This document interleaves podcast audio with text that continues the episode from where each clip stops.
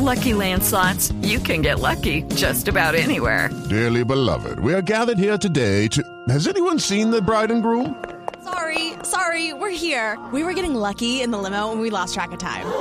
No, Lucky Land Casino, with cash prizes that add up quicker than a guest registry. In that case, I pronounce you lucky. Play for free at Lucky Land Slots dot com. Daily bonuses are waiting. No purchase necessary. Void where prohibited by law. eighteen plus. Terms and conditions apply. See website for details. ocho de la mañana, quince minutos, y ahora sí a lo que vinimos, nuestro tema central de hoy. Ya hemos eh, tenido la oportunidad de tener al doctor Juan Rivera en meses anteriores, hablando de su libro Mejora tu Salud de Poquito a Poco, y lo habíamos comprometido, le dijimos, doctor, este tema está muy bueno, tenemos que volver a tenerlo para hablar sobre la temática de, de otro de sus libros, que es todo lo referente a los remedios caseros. Así que le vamos a dar la bienvenida al doctor Juan Rivera. Buenos días y bienvenido de, de nuevo en Blue Jeans de Blue Radio, doctor. Hola, ¿cómo están? Buenos días, y la verdad es un placer estar aquí con ustedes y muchísimas gracias por la invitación. Doctor, ¿usted en qué parte del mundo está? Yo estoy en Miami. Uh-huh. Ah, yo lo veo, yo lo veo mucho en Univision, sí señor. Claro que sí. Bueno, doctor, vamos al tema, vamos a hablar eh, en este eh, primer segmento de por qué algunos doctores simplemente no creen en los remedios naturales. ¿Qué es lo que está ocurriendo? Mira, yo creo que para para comenzar el tema debemos todo el mundo aceptar, ¿no?, que lo de remedios naturales ha existido por miles y miles y miles de años, ¿no?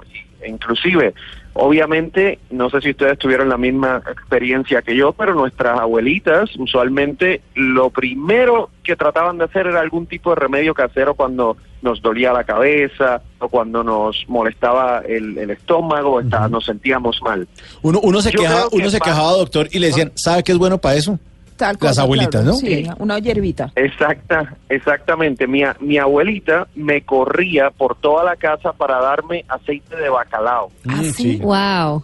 De, ¿Y eso qué tal es? Supuestamente me iba, supuestamente me iba a ayudar el sistema inmunológico. Bueno, les soy sincero, de tanto trauma que eso a mí me causó de pequeñito, no es uno de los remedios que incluí en mi libro Santo Remedio. ¿Ah, sí? No. Claro, porque que sabía, fe, sabía no. feísimo. Claro, claro. Eh, era aceite de hígado de bacalao, doctor, y hoy en día se lo siguen dando a muchos, claro, niños, pero es saborizado, entonces le ponen sabor a cereza, pero sigue siendo el mismo aceite feo. Bueno, era feísimo, blanco. Bueno, mi abuela creía tanto en él que literalmente tenía la paciencia de esperar a que yo me cansara de correr para dármelo. Eh, pero bueno, lo que sucede es que en, en las no, pero, escuelas perdón, de medicina... Pero, pero, pero, pero esos sabores ya se han, sido, se han ido mejorando. Eh, sí. sí. Precisamente para que no le toque la tortura que le, to, doctor, le tocó al doctor Juan Rivera. Sí. Y, y a mí también, a mí también me daban eso. Afortunadamente ya vienen con sabor, saborcitos a frutas. A cerezas, eh, a frutas. Sí, sí ya, ya es más digerible, ¿no? Muy, y qué bueno que lo hicieron, qué bueno que lo hicieron, porque a mí me lo daban porque no comía mucho, estaba flaquito, entonces pues me daba me daba grasa buena, me daba hierro, el, el, el aceite de bacalao, y entonces pues mi, mi abuela lo usaba como parte de, ¿verdad?, de mi nutrición. Sí. Pero decía que el cuando nosotros vamos a escuela de medicina, no hay un curso realmente eh, sobre remedios naturales, pero sí hay un curso, completamente el segundo año, por lo menos en Estados Unidos, de farmacología, en donde aprendemos todos los fármacos, todos los químicos, eh, cómo funcionan en tu cuerpo, las medicinas, obviamente. Entonces, el entrenamiento tradicional, por lo menos en Occidente, es un entrenamiento, el entrenamiento de medicina es uno pues que se basa en, en ese tipo de medicina en donde se hace un diagnóstico y se encuentra un medicamento o... Obviamente hay algunas veces que es un remedio quirúrgico, pero realmente no se le presta mucha atención a los a los remedios caseros, a la medicina alternativa, por decirlo así. Claro, doctor, ¿en qué momento usted decide cambiar y empezar a trabajar con la industria de los de los productos naturales o con todos estos remedios caseros? ¿Cuándo se da ese ese cambio? Bueno, eh, lo primero que quiero aclarar es que obviamente yo practico medicina tradicional, o sea, yo soy cardiólogo, practico medicina tradicional. Lo que pasa es que sí tengo una mente abierta a lo que es la medicina alternativa, eh, y para aclarar también, no vendo ningún tipo de producto sí. que tenga que ver con medicina natural. Esto es todo obviamente basado en el libro y, y, y lo que yo hago con mis pacientes. Pero llegó un punto hace como, yo diría, ocho o diez años, en donde yo veía más y más pacientes que venían a verme y me decían, doctor, tengo el colesterol alto, pero ni se le ocurra comenzarme en un medicamento porque no lo voy a tomar. Y entonces, cada vez venían más pacientes con esa actitud. Yo creo que parte de eso en los Estados Unidos es porque, no sé si ustedes han visto los anuncios de estos medicamentos que te dicen, este sí. medicamento es bueno para el dolor de cabeza, sí. pero después están treinta segundos diciéndote, pero te puede causar dolor abdominal, se te puede caer el pelo, te puedes quedar impotente, claro, te puede dar diarrea, y la gente se queda, la gente se queda realmente como en un shock, y dicen, pero ¿para qué quiero tomarme eso? Uh-huh.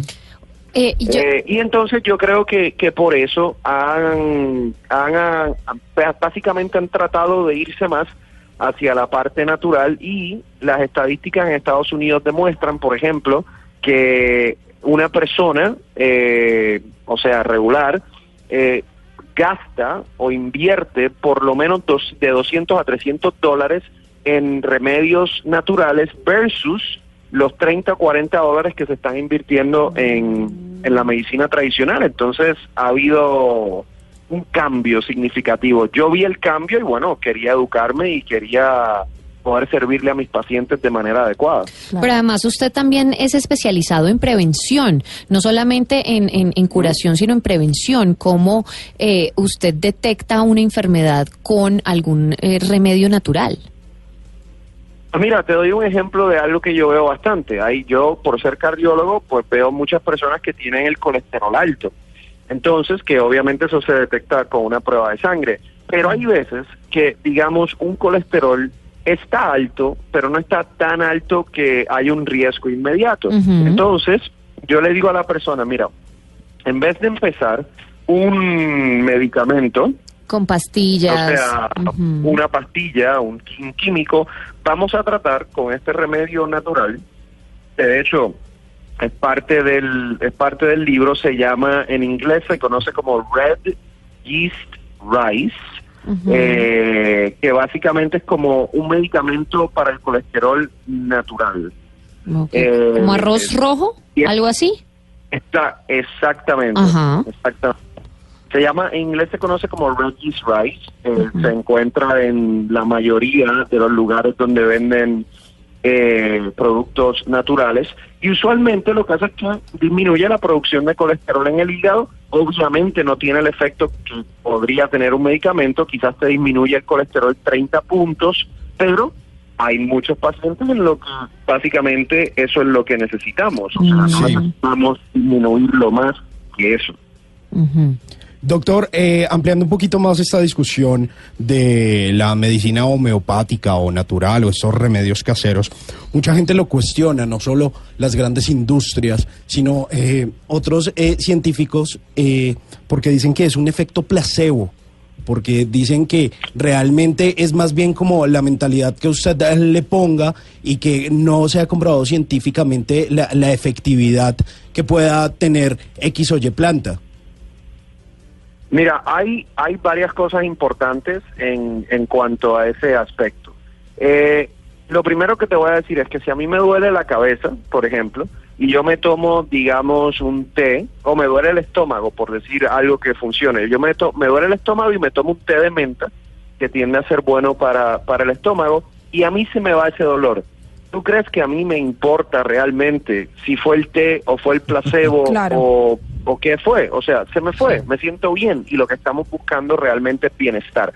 El placebo también existe con los medicamentos recetados. Sí, claro. Sí, sí, o sea, okay. el, el efecto placebo no se va, o no es, es, no es solamente cuando estamos hablando de un remedio natural. El efecto placebo está siempre presente porque nuestra mente siempre está presente. Y si nosotros nos sugestionamos a que un medicamento nos va a ayudar, pues ese efecto placebo va a ser, eh, va a estar presente. Ahora, nada tiene de malo que esté presente. Eh, si nos sentimos mejor, pues, pues qué sí. bueno. Ahora, ahora sí hay razón en cuanto a la falta de experimentos organizados cuando se trata de estos medicamentos naturales. Los, los químicos o, los, o las pastillas realmente tienen que pasar en los Estados Unidos por un proceso de investigación que es muy regulado hasta que ese medicamento se aprueba y se le puede dar al público.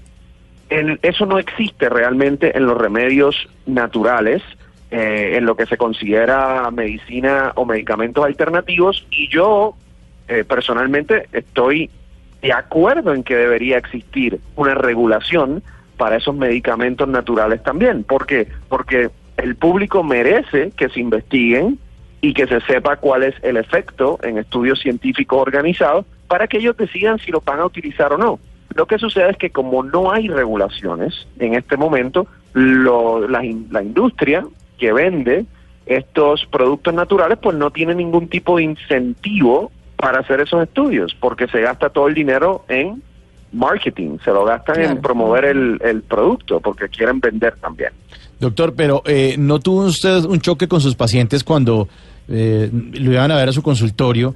Eh, usted eh, pues ya es muy famoso, se especializa en prevención, eh, atención temprana y tratamiento de enfermedades cardiovasculares, además es conocido en la comu- comunidad hispana en Estados Unidos por ser corresponsal de Univision, ya está muy famoso, pero al principio no le pasaba que usted llegaba un, un paciente y usted decía, bueno, va a tomar esto y esto, pero ¿cómo así, doctor? ¿Y no me va a recetar ninguna pastilla? ¿No hay un choque o ya hay una transformación de la gente que ya está dejando de tomar tanta pastilla? Pues mira, en mi práctica como tal, eh, que yo creo que mucha gente viene realmente porque saben que soy experto en prevención, en mi práctica particular, yo creo que lo que yo estaba viendo era lo opuesto. Lo que yo veía era que si yo le daba una alternativa, que no era un medicamento tradicional, lo apreciaban, porque lo veían como una medida de batallar ese problema de una manera más natural. Eh, no sé si eso tiene que ver con el hecho de que eh, obviamente la gente sabe que yo estoy en, en, en el área de medicina preventiva. Yo también hice un programa sobre medicina alternativa en el pasado que se llamó Strange Medicine, en donde yo viajé por diferentes partes del mundo, entendiendo básicamente qué hacían otras culturas para mantenerse saludable, y obviamente era sobre medicina alternativa. No sé si es que ya la gente que viene a donde mí pues venía con esa mentalidad, pero realmente en mi experiencia era lo opuesto, realmente. La gente lo, lo agradecía que mi primera alternativa no fuese escribir una receta para un medicamento, porque lo que ha sucedido en Estados Unidos, en donde los médicos te ven cada día menos tiempo, diez minutos, quince minutos, existe la percepción de que el médico casi ni te escucha y lo que hace es escribir una receta. Y la gente se empieza a sentir sospechosa uh-huh. de que ¿no será que este médico tiene una relación con la farmacéutica, este fármaco? Y de hecho, claro. hay médicos que sí tienen relaciones uh-huh. con la industria farmacéutica y con ciertos medicamentos. Así que es confuso. Bueno, la idea tampoco es irnos al otro extremo, sino llegar como uh-huh. un punto medio y aprender de todos los conocimientos del doctor Juan Rivera, quien en el primer bloque pues ya hablamos de por qué algunos doctores simplemente no creen en esos remedios naturales.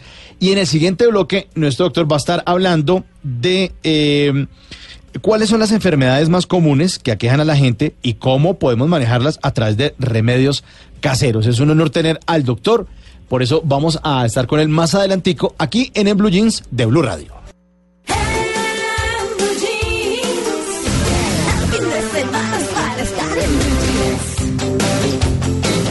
ocho cuarenta y cinco, continuamos con En Blue Jeans y hoy el doctor Juan Rivera, que es especialista en la prevención, detección temprana y tratamiento de enfermedades cardiovasculares, y es conocido por la comunidad hispana por ser el corresponsal médico de la cadena Univision, pues nos está hablando de remedios caseros.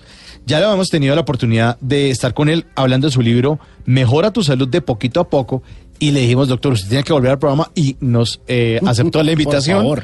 A propósito también que lanza un libro nuevo que se llama Santo Remedio, que lo pueden conseguir ustedes a través de plataformas como Amazon, sí. no está disponible todavía en Colombia.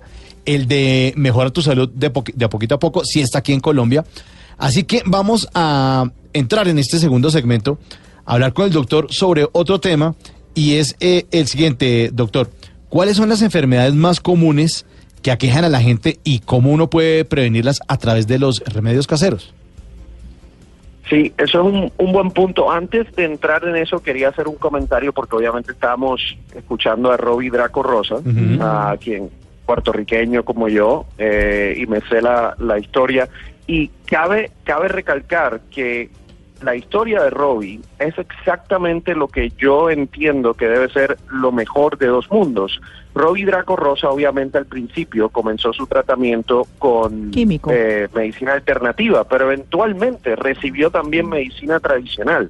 Uh-huh. Entonces, eh, en realidad, mi punto es que, a mi entender, lo mejor de la medicina alternativa y lo mejor de la medicina tradicional se deben fundir para realmente darle un mejor servicio a nuestros pacientes y a la humanidad. No todo tiene que ser químicos, pero no todo se resuelve con medicina alternativa. Y el, el caso de, de Robbie Draco Rosa es, es un buen ejemplo. Uh-huh. Eh, por ejemplo, otro, ¿se acuerdan de Steve Jobs, que tuvo cáncer de sí. páncreas? Steve Jobs solamente utilizó medicina alternativa y al final, ya cuando se estaba muriendo, se arrepiente de no haber intentado la medicina tradicional. Entonces, yo creo que realmente el, ba- el balance, ahí es que está la clave del éxito entre los dos mundos, la medicina alternativa y la medicina tradicional.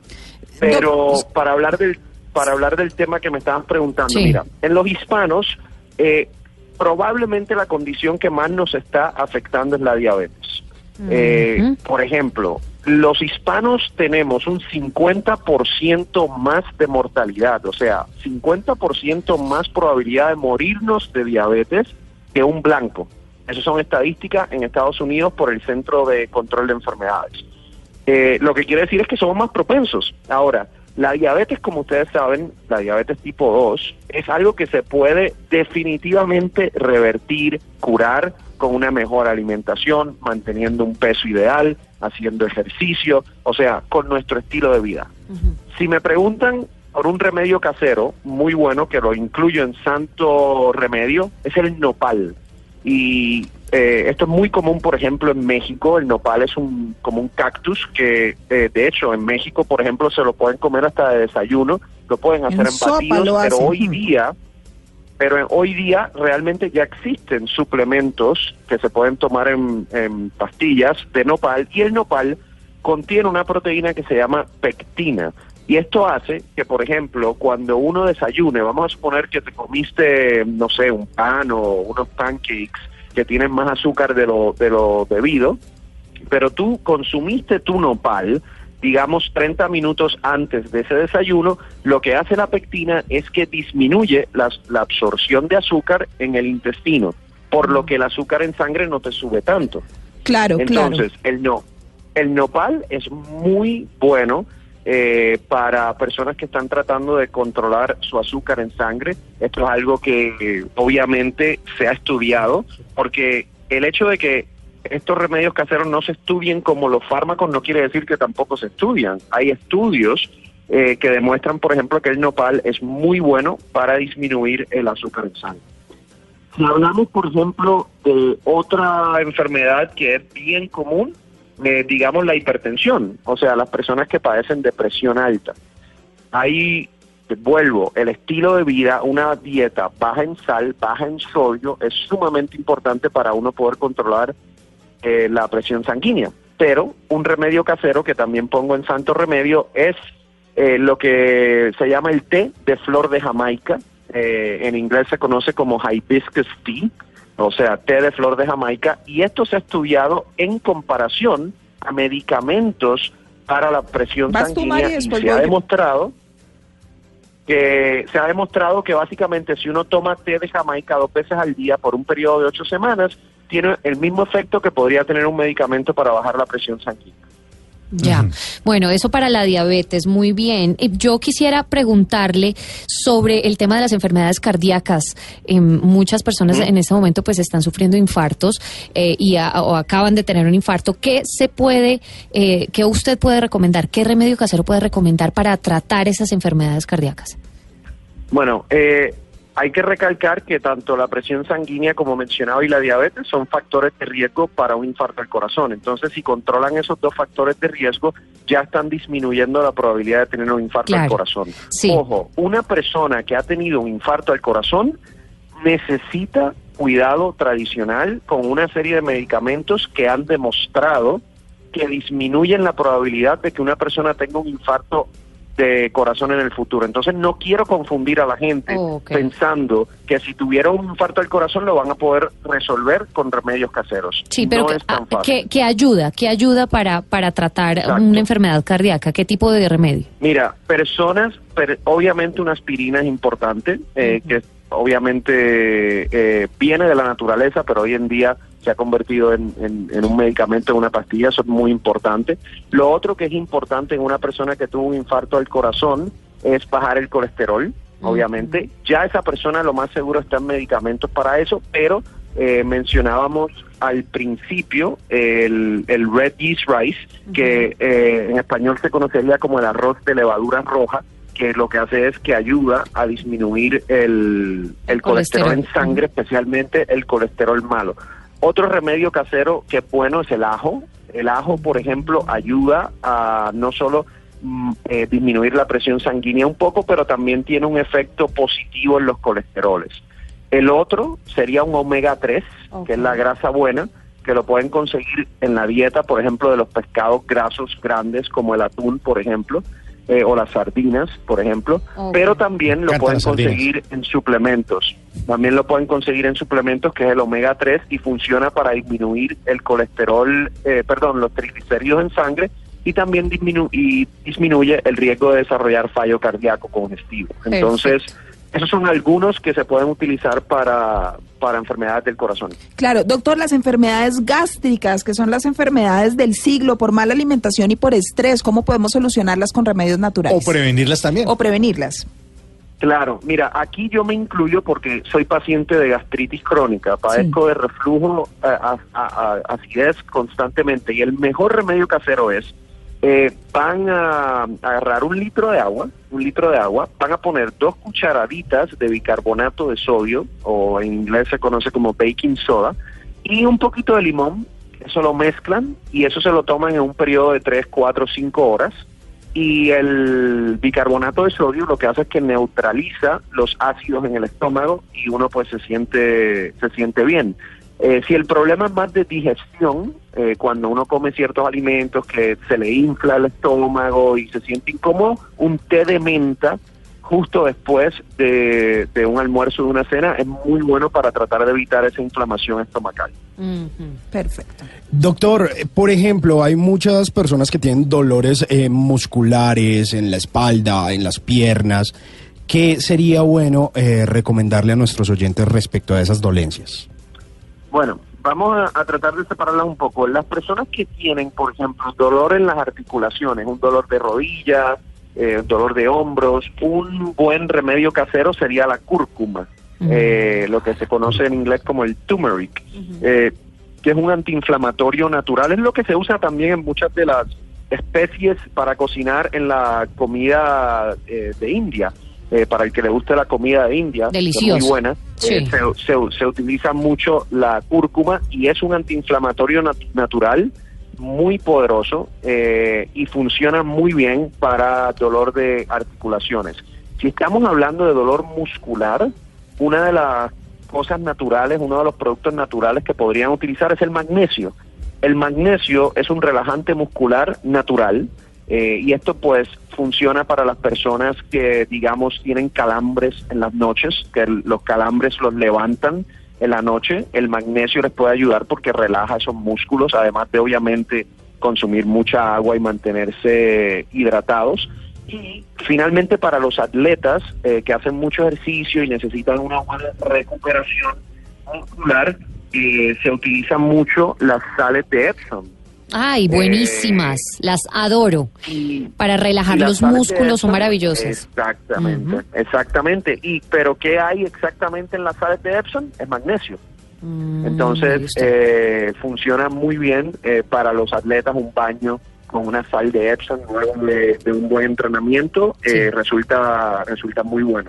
Bien, bueno. Eh, finalmente. Finalmente, pues no, no sé si sepa, pero acá en Colombia estamos atravesando un invierno terrible y a causa de ese invierno, pues las, res, las enfermedades respiratorias han ido aumentando, incrementando. Entonces, yo sí quisiera preguntarle, ¿qué hacer, qué remedios usted puede recomendar para esas enfermedades respiratorias, para la tos seca, eh, para el dolor de garganta, etcétera? Mira, para para la tos y el dolor de, garga, de garganta no hay nada mejor que la miel. Eh, la miel es muy buena porque suaviza la garganta y disminuye eh, disminuye la carraspera, la inflamación, que es lo que está causando la tos. Además, la miel sí tiene también propiedades eh, antiinfecciosas, o sea, puede ayudar muy bien a combatir la, la infección. Yo creo que durante esa época de invierno es bien importante mantener el sistema inmunológico fuerte, y le voy a decir las tres cosas que yo personalmente uso uh-huh. para mantener mi sistema inmunológico fuerte. A Número ver, uno, dos mil miligramos de vitamina C todos los días. ¿Dos mil? Eh, número dos, utilizo equinacia, que es una raíz eh, que tiene propiedades también para fortalecer el sistema inmunológico. Y finalmente el, el zinc, pero tiene que ser en estas pastillitas que se chupan, no tragárselo, ya. Porque el zinc, cuando son en las pastillas que uno pues mantiene en la boca, ese el, el, el zinc, ese ingrediente va directamente a la garganta donde está el virus causándote el problema. Eh, entonces, así es que es bueno mantener el sistema inmunológico fuerte. Y finalmente, uno que quizás no se imaginan, si hay alguien asmático que, digamos, le da un ataque de asma Ajá. y de repente no encuentra sus medicamentos, un shot o un café negro eh, le funciona. Un café negro calientito, porque Imagínese. el café tiene un químico que se parece muchísimo a un químico que existe en las medicinas para el asma. Uy, qué buen dato ese. Eso eso, eso que las abuelas le decían a uno, échele café para todo. Échele café. Bueno, pues sí, échele café. Bueno, es el doctor Juan Rivera, se especializa en la prevención, detención de temprana y tratamiento de enfermedades cardiovasculares, y es conocido en la comunidad hispana y en toda América Latina por sus grandes libros, el que ya hemos hablado, Mejora tu Salud de Poquito a Poco, y su nuevo libro, Santo Remedio, que ustedes lo pueden conseguir seguramente en Amazon, que es una plataforma en la que ustedes pueden hacer pedidos para que puedan tener todos estos remedios caseros en su casa. Doctor Juan Rivera, muchísimas gracias por haber estado aquí en el Blue Jeans. Gracias por estos consejos y trataremos de seguir eh, estos remedios caseros para mejorarnos y para prevenir enfermedades.